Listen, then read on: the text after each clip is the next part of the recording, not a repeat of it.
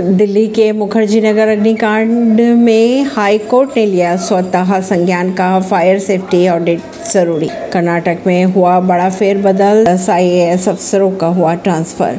Nehru memorial का नाम बदलने पर बोले, खड़गे, जिनका कोई इतिहास नहीं, वे दूसरों के इतिहास को मिटाने में लगे हुए हैं। मोदी सरनेम केस में रांची के सिविल कोर्ट में पेश नहीं हुए राहुल गांधी, पंद्रह दिन की मोहलत मिली।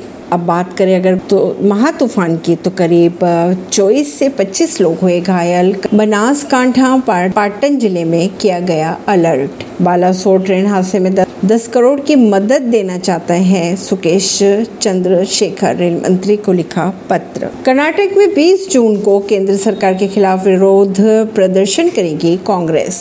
अगर बात करें गुजरात में महा तूफ़ान की तो 4,600 गाँव हुए प्रभावित हाईवे हुए बंद। स्टेट इमरजेंसी ऑपरेशन सेंटर पहुँचे गुजरात के सीएम बिपर जॉय से हुए नुकसान का किया आकलन। ऐसी ही खबरों को जानने के लिए जुड़े रहिए जनता से रिश्ता पॉडकास्ट से। परवीन सिंह, नई दिल्ली से।